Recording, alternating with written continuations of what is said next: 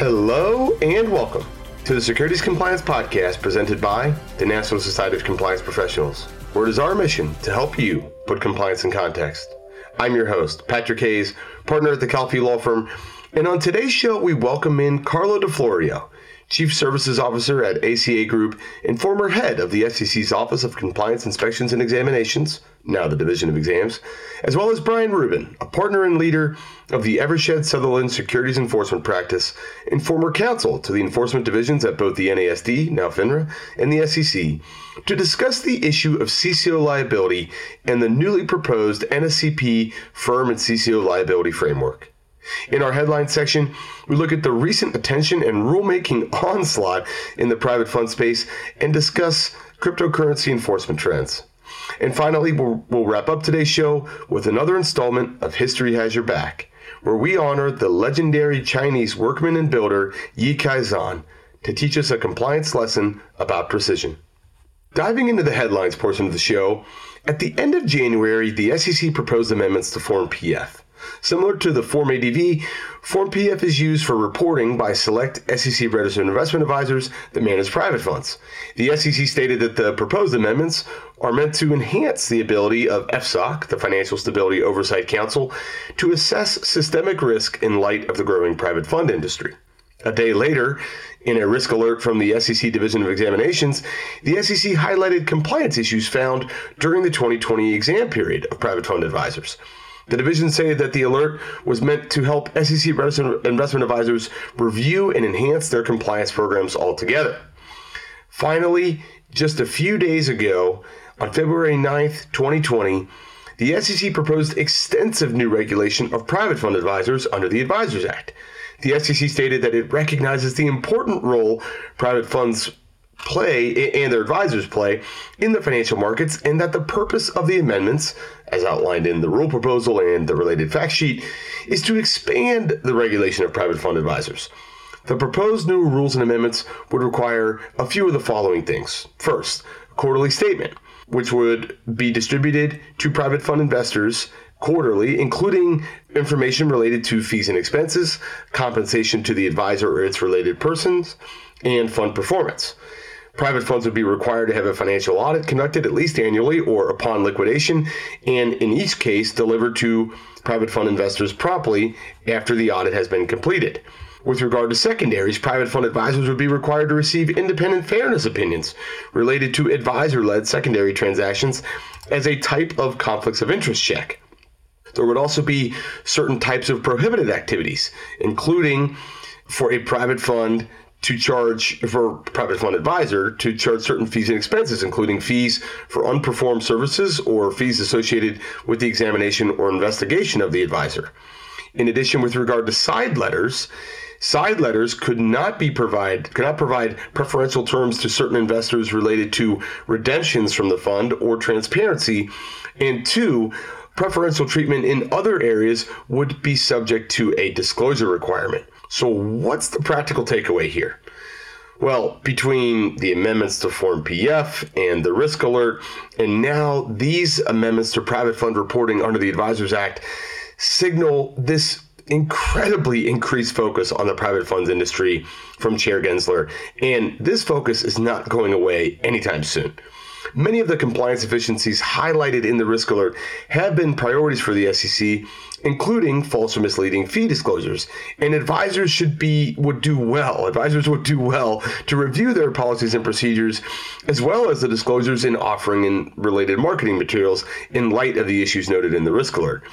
It definitely feels like we are at an inflection point in the private funds industry and for those that are active in the space, if you have thoughts on any of these proposed rules, please make sure to get your comments back into the SEC by April 11th.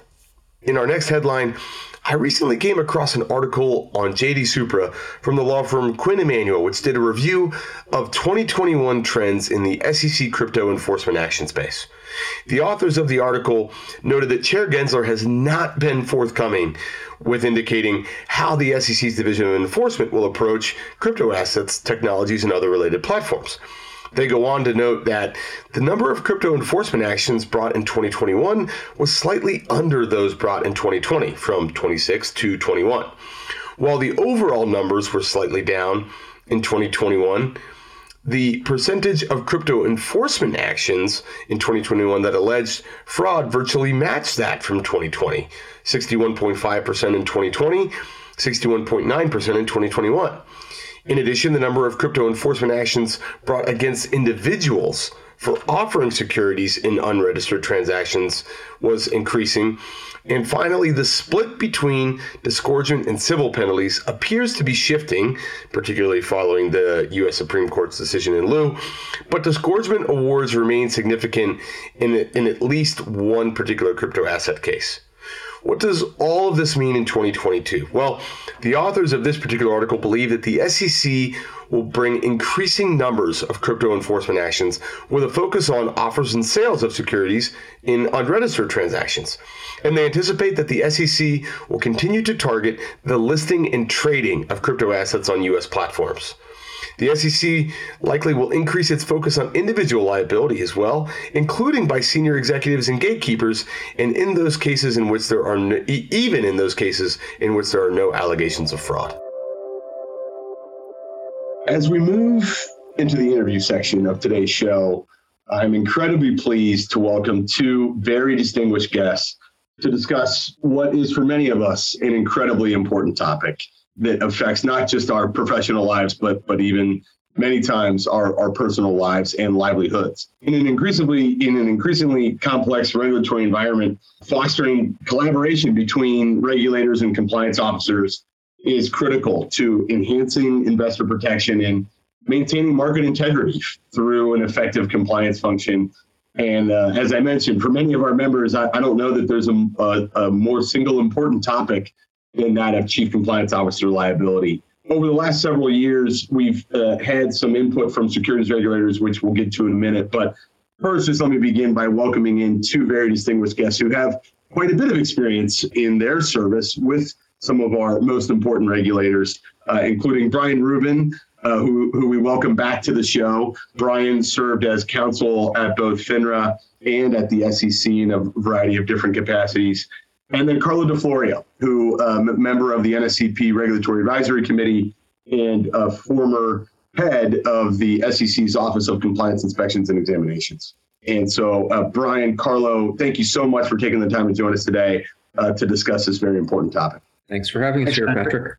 Yeah, great. So, as I mentioned, you know, over the past couple years, the National Society of Compliance Professionals, uh, you know, formed a regulatory advisory committee. And of the of first kind of issue it really wanted to focus on was this issue of chief compliance officer liability. And um, as part of that, you know, first there was a bit of a, a, review of many of the commentary that we've had from the regulators regarding CCO um, liability. I know many people point to um, Andrew Ceresney speech uh, in 2015. In fact, at the, the NSCP National Conference, uh, we had follow up uh, remarks at the 2020 National Conference from, uh, from SEC Commissioner Peirce. Uh, later that same year, Pete Driscoll of the then head of the Division of Examinations uh, uh, provided some remarks during the outreach uh, from the SEC. And then we even had remarks from, I believe it was Jessica Hopper, at FINRA uh, during her time on, on similar subjects.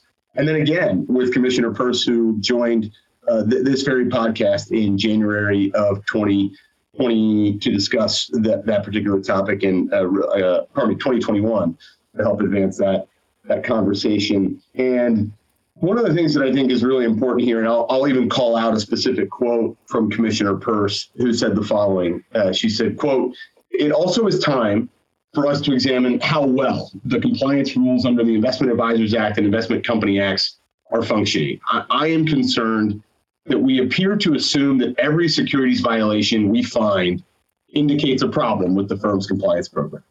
A firm that has reasonably designed policies and procedures, nevertheless, can experience a securities violation. The most fruitful way to provide greater clarity is through a collaborative effort because we want you to be successful in infusing good compliance practices into your firms. Your day to day challenges and your concerns should inform the way we approach liability for compliance officers. That kind of, I would say, uh, request for comment, or again, a kind of olive branch to the industry from Commissioner Peirce, I think is also part of the reason, uh, or part of the spark that helped really generate this conversation among the NSCP's regulatory advisory committee. And, and ultimately, it led a little bit to us focusing in on well, what are some of those practical challenges that we have with the NSCP, uh, pardon me, with for compliance officers. And the NSCP, given its unique position in the industry, I think really found that it had the power to help examine the practical challenges faced by CCOs as part of the firm's larger governance structure at regulated entities and provide that context that goes beyond some of the technical aspects of compliance as it relates to CCO liability. Uh, that in mind, the NSCP conducted a couple different surveys, and um, one was on you know CCO liability and views on CCO liability, and the other one was focused more on CCO empowerment and, and resources. The results of the surveys were incredibly instructive and really helped to provide the, the baseline for the work that was done by the NSCP's Regulatory Advisory Committee. And this framework, the NSCP firm and CCO liability framework, really provides a practical approach to CCO liability that is meant to, in fact, uh, complement the New York City Bar, uh, uh, you know, the, the, complement the New York City Bar Association white paper on CCO liability, but do so in a way that we think provides additional context that go above the, some of the technical uh, you know expectations of of that and in fact offers nine questions to consider in cases where a compliance failure may have occurred. And so reading those two together the NSCP framework and the New York City Bar Association white paper provide real world perspective regarding perceived CCO liability issues and offer guidance to regulators, CCOs, and firms regarding a legal framework for helping to analyze actual CCO liability while promoting investor protection and market integrity.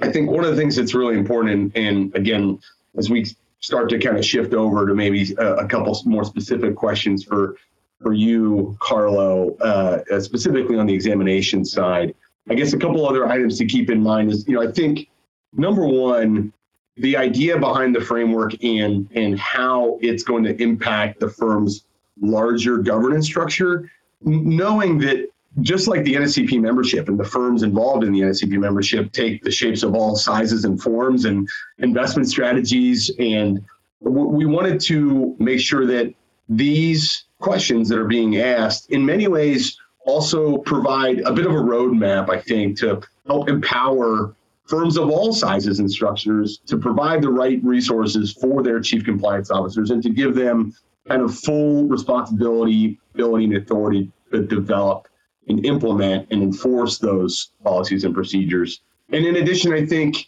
and, and I'm sure uh, b- both of you will, will touch on this, but there's a collaboration and, and a uh, um, kind of a, a spirit of communication that needs to occur between the CCO, the compliance department, and the firm leadership. And that also provides that that collaboration, that communication between those two different aspects of the business is ultimately going to help provide clarity and agreement about ultimately what's going to be best to design a compliance program that has policies and procedures and other internal controls directly tailored to fit that firm's business and operations and ultimately to prevent those violations of federal securities laws. So with that as a little bit of background for us, I'm going to toss it over to you, Carlo, to start. And I guess the first question that I would have, especially given your you know role uh, with the SEC for such an extended period of time, and then now on the other side where you're working with many industry participants, what what are some ways that you think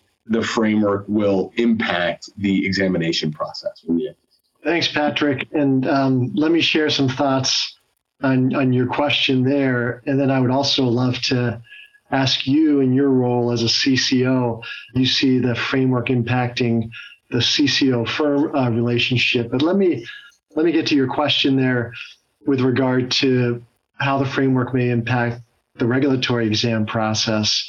And I would start by emphasizing how the two key principles of the framework that you noted at the outset impact the overall exam process, right? And so one is I think the NSP framework does a really good job of emphasizing taking a holistic approach to looking at the compliance program and the culture within the firm overall, right? First and foremost. And then two, uh, doing so earlier in the regulatory exam or the enforcement investigative process. So, to take that to the next level and answer your question more specifically, um, let me mention three ways I think the framework can help here in the exam process in particular. First, the NSCP framework provides regulators with a valuable set of considerations as they assess CCO empowerment, CCO resources, uh, CCO liability. Uh, and this valuable set of considerations is informed, as you noted, by two uh, significant surveys done of the entire NSCP membership. So I think that's a very valuable uh, set of data. Second, the framework provides a common language and really a shared agenda around which regulators and CCOs and firms can dialogue throughout an examination, including uh, in the initial overview meeting uh, or at critical junctures in the examination. And then certainly at the end of the examination where key issues are put on the table and discussed. Um, and then third, in the event that there is a significant uh, issue that may implicate CCO liability, and Brian will talk more about this, but even there, the exam team itself can use the framework and the detailed questions to evaluate the compliance program holistically and think about whether, uh, in the context of the overall framework and questions that the framework asks, um, is this something that should be referred to enforcement? Perhaps we should have a dialogue with enforcement, but it brings a scope of consideration that I think is is really helpful. Yeah, no, I, those are. I really appreciate that that feedback. And um, as you turn the tables on me a little bit and um, and ask me about what kind of impact I might see the framework having on you know as a CCO for some firms, uh, you know what uh, impacting my relationship and the kind of the advisor firm itself you know, I, the, those questions that are outlined in the framework, I, I, think, are really, really helpful in a couple different ways. And the reason I mentioned that in response to your question is because I think they actually, if you went through that list of nine questions, you could use that as almost like a self assessment for what kind of, you know, authority uh, ability and responsibility you currently have at your firm and, and really in your ability to help ultimately drive uh, the the necessary components of the firm's compliance program. And so as you're going through that and you're starting to think about, okay, well, how I'm evaluating these questions based on my own role at the firm. Are there any where right now I might have a yes answer to that kind of question? And if I do, well, then maybe that's going to hopefully again, the, the idea too is is not just to after a violation has occurred, and and again, you mentioned Brian, and and and he'll talk a little bit more about this specifically, but but really.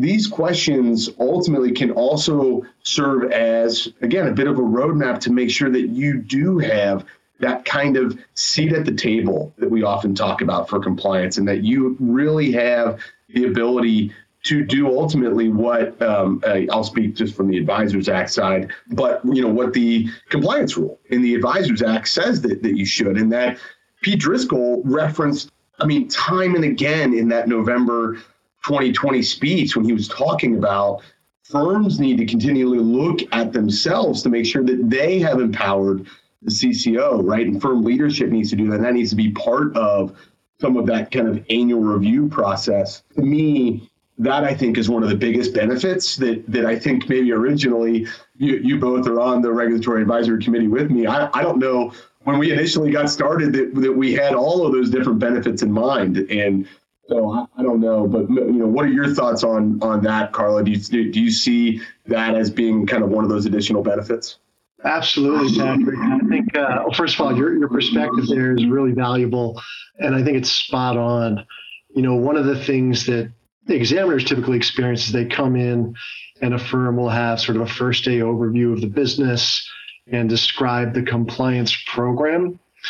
I think with the NSCP framework, that discussion might change a little bit to your point, and that agenda might say, before we go straight from the business overview to the compliance program overview, let's let's walk a bridge in between that describes how firm leadership, management, and the compliance program together consider the key themes around these questions, right? Empowerment, resources, seat at the table, uh, liability, and what's the role of each uh, part of that critical structure in making sure that the firm has the right culture overall, the right leadership and empowerment, and then get to the parts, you know, the part of the program.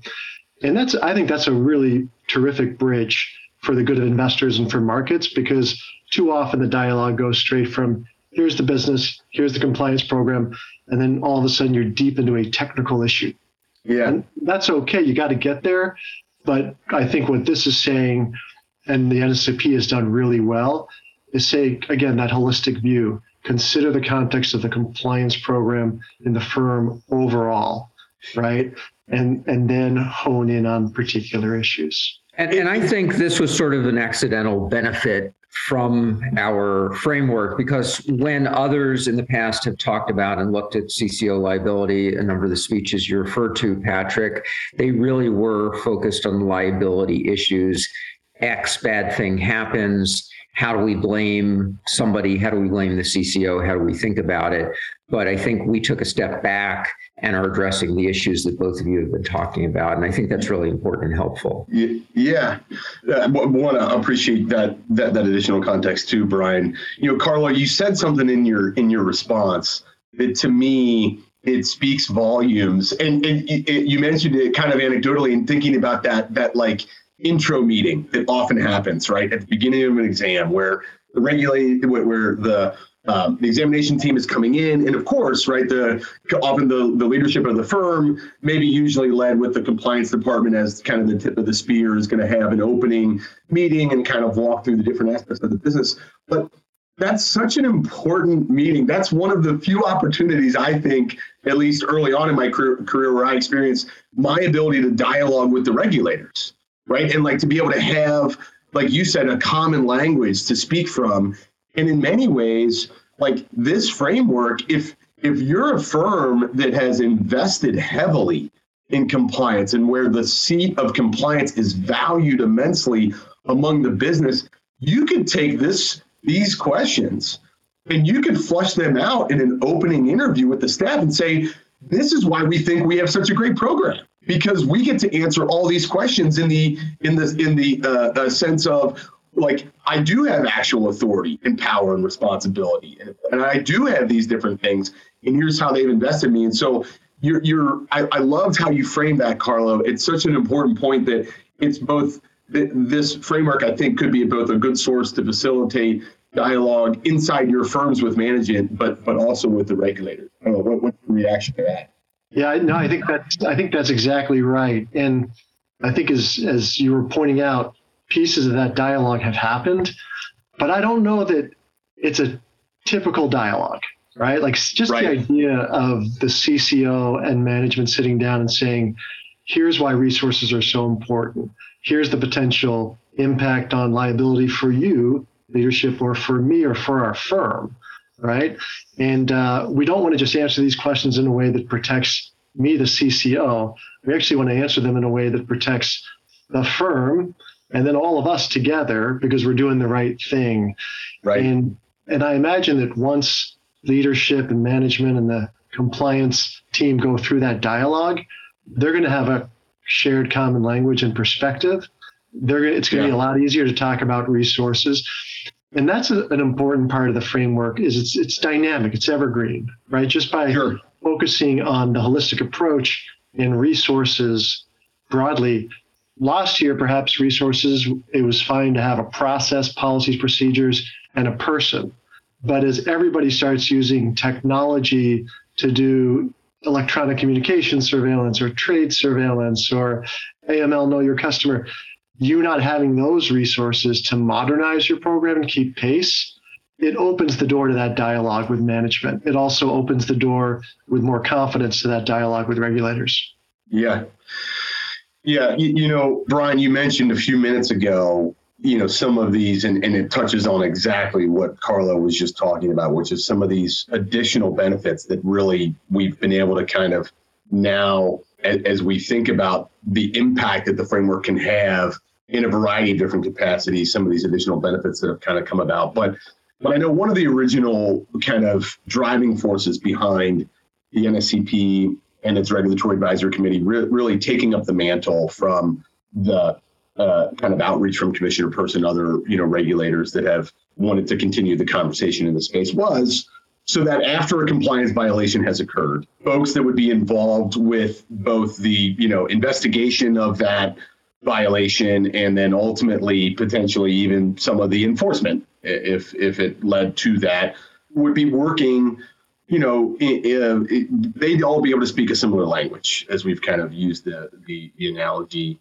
I guess my question for you is you know we've talked about now some of the impact on firms and you know some of the impact on the examination process. But for you you know wh- where do you see there being an impact of the nscp firm and cco liability framework on on enforcement in this industry how much time do we have? so I guess I've thought about it sort of in terms of the life cycle of an investigation and, and stop me anytime you want. But with an investigation, either there's been a referral to enforcement or it just started. There's an investigation, there's an issue that the SEC or FINRA enforcement is looking at, and there's document production, email production. So usually the next step is testimony. So I was thinking of how this would be used for testimony prep before the actual testimony. So normally when I'm prepping a witness, I'll, you know, give testimony tips, listen to the question, only answer what's being asked, tell the truth, stop talking if I'm kicking you under the table, regulars are listening, just joking about that one. And then we talk about job function, who you report to, who reports to you. And then finally, we deal with whatever the evidence is, the emails that have been produced and the documents and how it may relate to the issues that we think that the staff is looking at. Here, I'm going to add at least some of the nine questions that we put together in the framework. So, regardless of whether the SEC or FINRA adopts the framework, these nine questions, I think, are important for us to focus on in representing the witness as well as sometimes representing the firm. And I'm not going to go through all of them, but for example, did the CCO have nominal rather than actual responsibility, ability, or, or authority? So the testimony could be I couldn't do anything about the issue. I didn't have the authority or the ability to do anything. Or it's possible that the CCO could end up pointing fingers. So one of the questions was is was there insufficient support from firm leadership or did the CCO escalate? So in that sort of situation, we would get out and figure out what kind of defense we can make if we're representing the CCO. If we're representing the firm and the CCO, obviously there could be conflict issues. But I think the questions, at least at the start, with prepping witnesses are really, really important to focus on because it helps direct and guide how the testimony may go. Yeah. No, that's that's really helpful framework. I mean, that's really helpful context, I should say, about how again, you know, we we hope that FINRA and the SEC and, and other regulators might be able to use this framework right as a solid foundation by which to uh, conduct parts of their examination processes. But again, another benefit would be for uh, persons like yourself and others that might be thinking about you know how to defend against uh, an enforcement action just to be able to show that there were other mitigating circumstances involved right that might lead against a finding of you know personal liability of the chief compliance officer. What do you think about? I mean, there, you know, in addition to that kind of witness prep kind of stuff, Brian. What about, you know, do you see this having an impact on Wells submissions? Do you see this having an impact on, you know, when you're negotiating settlements and other stuff like that? Too? Yeah, yeah. Even if the framework isn't adopted by the SEC or FINRA, I think it's important that you do focus on some of the issues. So, a Wells submission, for example, you're arguing, you could be arguing as a matter of law or as a matter of fact that the staff has no basis to charge. And the framework doesn't introduce new law, but it could help you focus on some of the facts. So you may be arguing a Wells submission that there's litigation risk or that the staff should apply prosecutorial discretion. So that's when the framework comes into play. So another example, did the framework did the CCO prevent or mitigate an issue, or did the CCO reasonably rely on information from the firm? So, in that context, you could argue look, there's litigation risk, or you should apply prosecutorial discretion. With negotiating settlements, same kind of thing. Among the issues you argue when you're negotiating is that there is litigation risk, which therefore merits reduced sanctions. So I can imagine a number of scenarios where you could say, look, here's basic issues that the staff should have focused on, but didn't really focus on them adequately. You could have asked these questions, and if you did hear the answers, you would have received, and therefore that merits less sanctions. Another issue is we often represent firms and individuals, and sometimes it's in the staff's interest and our interest to drop the individuals and only end up charging the firm. So I think a lot of the questions here could focus on the fact that it is a firm problem, a firm violation, and the CCO should not be charged. Yeah. So I guess if you take all of that together, you think about those different elements on the enforcement side, where again, you're going to be able to hopefully use this framework in a way that, that ultimately another nice part about the framework is that it is trying to, you know, my, my dad used to say that truth is a tough deer to hunt, um, I think sometimes. And, and oftentimes, you know, that once you've gotten to that level and enforcement is involved or, you know, that, that trying to, again, provide the proper context so that certain actions aren't viewed in a vacuum can be so critically important. And so I guess just on the whole, Brian, you know, how do you think the the framework will will impact enforcement? What, what do you what, what, do you think is the overall impact of the framework on? Yeah, as both you and Carlos said, I think the holistic approach is very important. I'm not naive. And I'm not going to think that, yes, the SEC is going to say, this is our framework, we're going to go with it, or FINRA is going to say the same thing. But at the end of the day, I know that CCOs are talking about these issues, defense attorneys are talking about the issues. So I think gradually it's going to sink in with SEC and FINRA staff focusing on some of the issues that we that we've highlighted. And I think that will impact the discussions, how enforcement investigations go, and how settlements ultimately end up. Yeah one, I appreciate that. And, and you actually, Brian, your response kind of leads to what was going to be my, my final question for you both a little bit, which is, you know, you, you talked a little bit there in that response about how, you know, ultimately you think over time as regulators, both at the SEC and at FINRA continue to digest the different parts of the framework, you might just see it kind of uh, uh, manifest itself more in some of those different enforcement cases. And I guess to pitch it back to you, Carlo, do, w- would you have a similar reaction, you think, on the, as far as the division of examinations is concerned and, and more on that kind of first examination uh, uh, part of the process? I think that's right, Patrick. You know, similar to how Brian said, you know, there's a scenario under which the regulators may, you know, review the framework, apply parts of the framework, adopt the framework. Those are all, all possibilities but either way, it certainly helps the dialogue between the firm CCO, the firm leadership and management. If there's a board of directors, it's a larger firm with the board. It certainly helps the dialogue and the education with the regulators. But where I think, how I think this could be really practically applied, right, is that if I were a CCO, I'd probably want in my, you know, 20647 annual review uh, a checklist that's based on on this framework, and I would call it the NSCP, you know, a framework. And I would just want to make sure that I've had all the right discussions internally, and that we've thought through all these issues and taken a health check in our own firm. Do we feel good about a dialogue along any of these parameters? Mm-hmm. And then I would, as you said, introduce it into my dialogue with the regulators as we talked about. Some really practical ways I think that regulators might think about it is one, regulators are always interested to understand how firms are thinking about compliance and supporting compliance and worried about liability, as we know from our discussions. Uh, and with regulators, as we met with them on the framework, they want to support investor protection and market integrity. They understand the critical role that CCOs play they want to make sure CCOs are empowered and supported with resources by management. So the framework helps in that regard. But you could also see regulators saying, hey, why don't we weave this into our exam approach? You know, why don't we have a module that incorporates points of inquiry related to these topics or just weave them into existing modules as additional points of inquiry.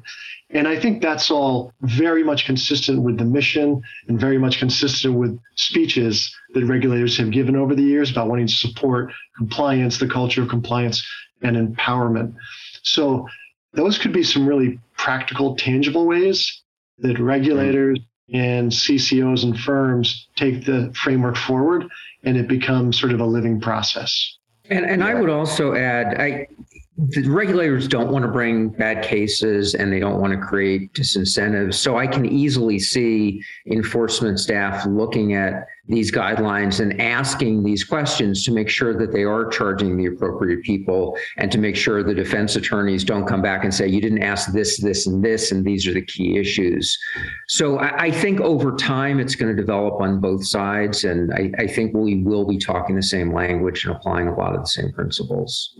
Yeah. Brian, Carlo, really, really appreciate your incredibly insightful thoughts on uh, the NSCP firm and CCO liability framework. I know this has been incredibly helpful for me just to continue to kind of flush out all these different ways that the framework can really help benefit CCOs uh, at, at advisors, CCOs at broker dealers, and all the different ways in which they're trying to do their best to run a, a well tailored compliance program to fit with their firm's business and operations. And again, using the framework in a variety of different capacities, as you both have described, I think ultimately is going to set that chief compliance officer up for success uh, in dealing with their leadership and dealing with the regulators down the road. So thank you both so, so much for coming on today's show and look, look forward to having you both on here at, at some point down the road.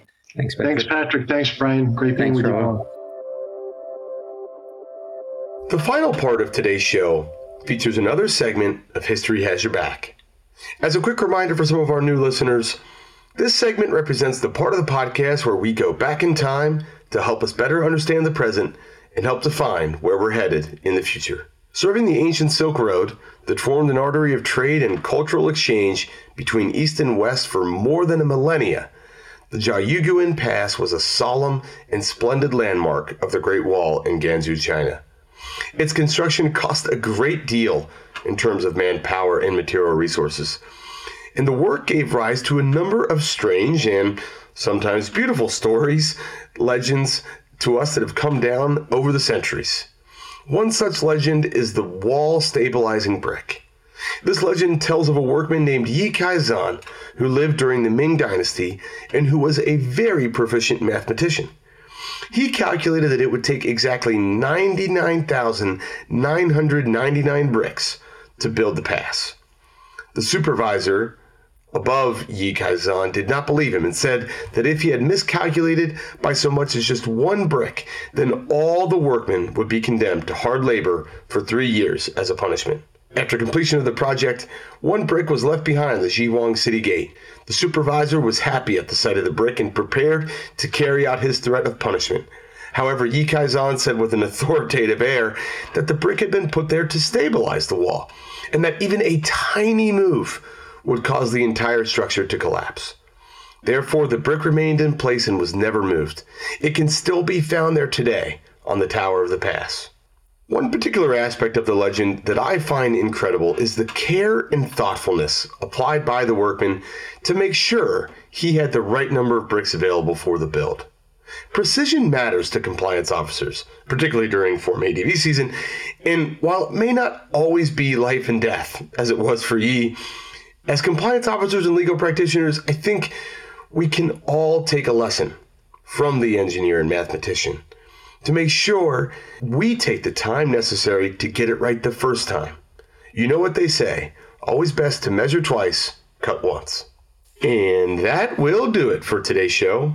I'd like to thank our sponsors, CalFE and the National Society of Compliance Professionals, and extend a big thank you to our guests, Carlo di Florio and Brian Rubin, for sharing their keen insights on the issue of CCO liability and the newly proposed NSCP firm and CCO liability framework. Please join us again next time on the Securities Compliance Podcast, where we help you put compliance in context. Please check us out on LinkedIn. You can search for Compliance in Context Podcast or on Twitter using the handle at CompliancePod. You can like us and subscribe to us on iTunes or wherever you find your favorite podcasts, or go to complianceincontextpodcast.com to listen and learn more.